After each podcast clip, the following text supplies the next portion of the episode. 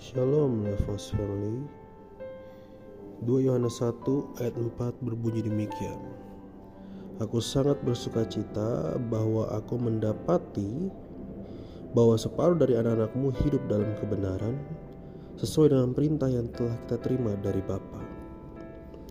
Melalui teks ini kita bisa melihat bahwa ada sukacita besar yang kita bisa dapatkan ketika kita boleh melihat anak-anak kita hidup dalam kebenaran. Hari ini dunia mengatakan sebaliknya.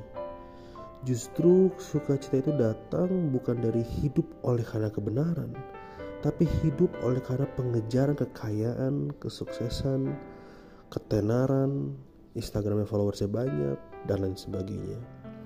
Bukannya kita tidak boleh menerima hal-hal demikian, tapi justru sebagai anak Tuhan, kita perlu melihat wawasan yang jauh daripada itu. Bahwa hidup kita, sukacita kita haruslah mengarah kepada sukacita akan kekekalan. Hidup dalam kebenaran akan membawa seseorang kepada kekekalan. Dan kekekalan itulah artinya itu sebuah hidup yang luar biasa kekayaan, ketenaran itu tidak tidak kita bawa sampai kekekalan. Itu berhenti di bumi ini saja. Tapi kalau kita hidup dalam kebenaran, itu terbawa sampai pada kekekalan. Oleh karenanya sukacita kita sebagai orang percaya, sebagai orang tua, sebagai sahabat haruslah punya sukacita yang yang hidup dalam kebenaran, sukacita yang mengharapkan karakter seseorang semakin menjadi seperti Kristus setiap hari. Jadi bersukacita jika karakter anakmu itu berubah menjadi seperti Kristus. Kalau dia boleh hidup tetap di dalam ajaran Kristus. Nah, di sini kita bisa melihat bahwa ada panggilan bagi kita semua untuk hidup di dalam kebenaran. Dan kalau kita lihat di ayat 6 berbunyi demikian dan inilah kasih itu yaitu bahwa kita harus hidup menurut perintahnya.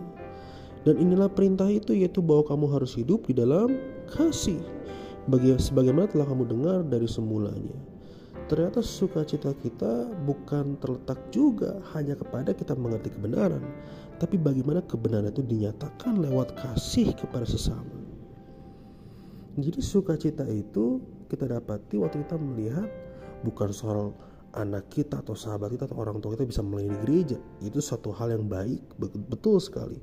Tapi kita perlu lihat lagi wawasan lebih luas lagi bahwa mereka bisa hidup bersama-sama di tengah masyarakat, hidup mengasihi satu dengan yang lain, hidup dalam toleransi, hidup dalam kasih yang yang universal, bukan eksklusif tapi inklusif. Dan Bapak Ibu Saudara, marilah kita membangun kehidupan menjadi teladan sehingga warisan iman kita boleh mengakar pada orang lain dan orang lain itu bisa hidup dalam kebenaran dan dari situlah mengalir sebuah sukacita bagi hati kita dan juga sukacita bagi Tuhan kita bahwa anak-anak tersebut, anak-anak Tuhan itu boleh dimuridkan menjadi pengikut Yesus dan hidup di dalam ajaran kasih. Tuhan Yesus memberkati kita semua.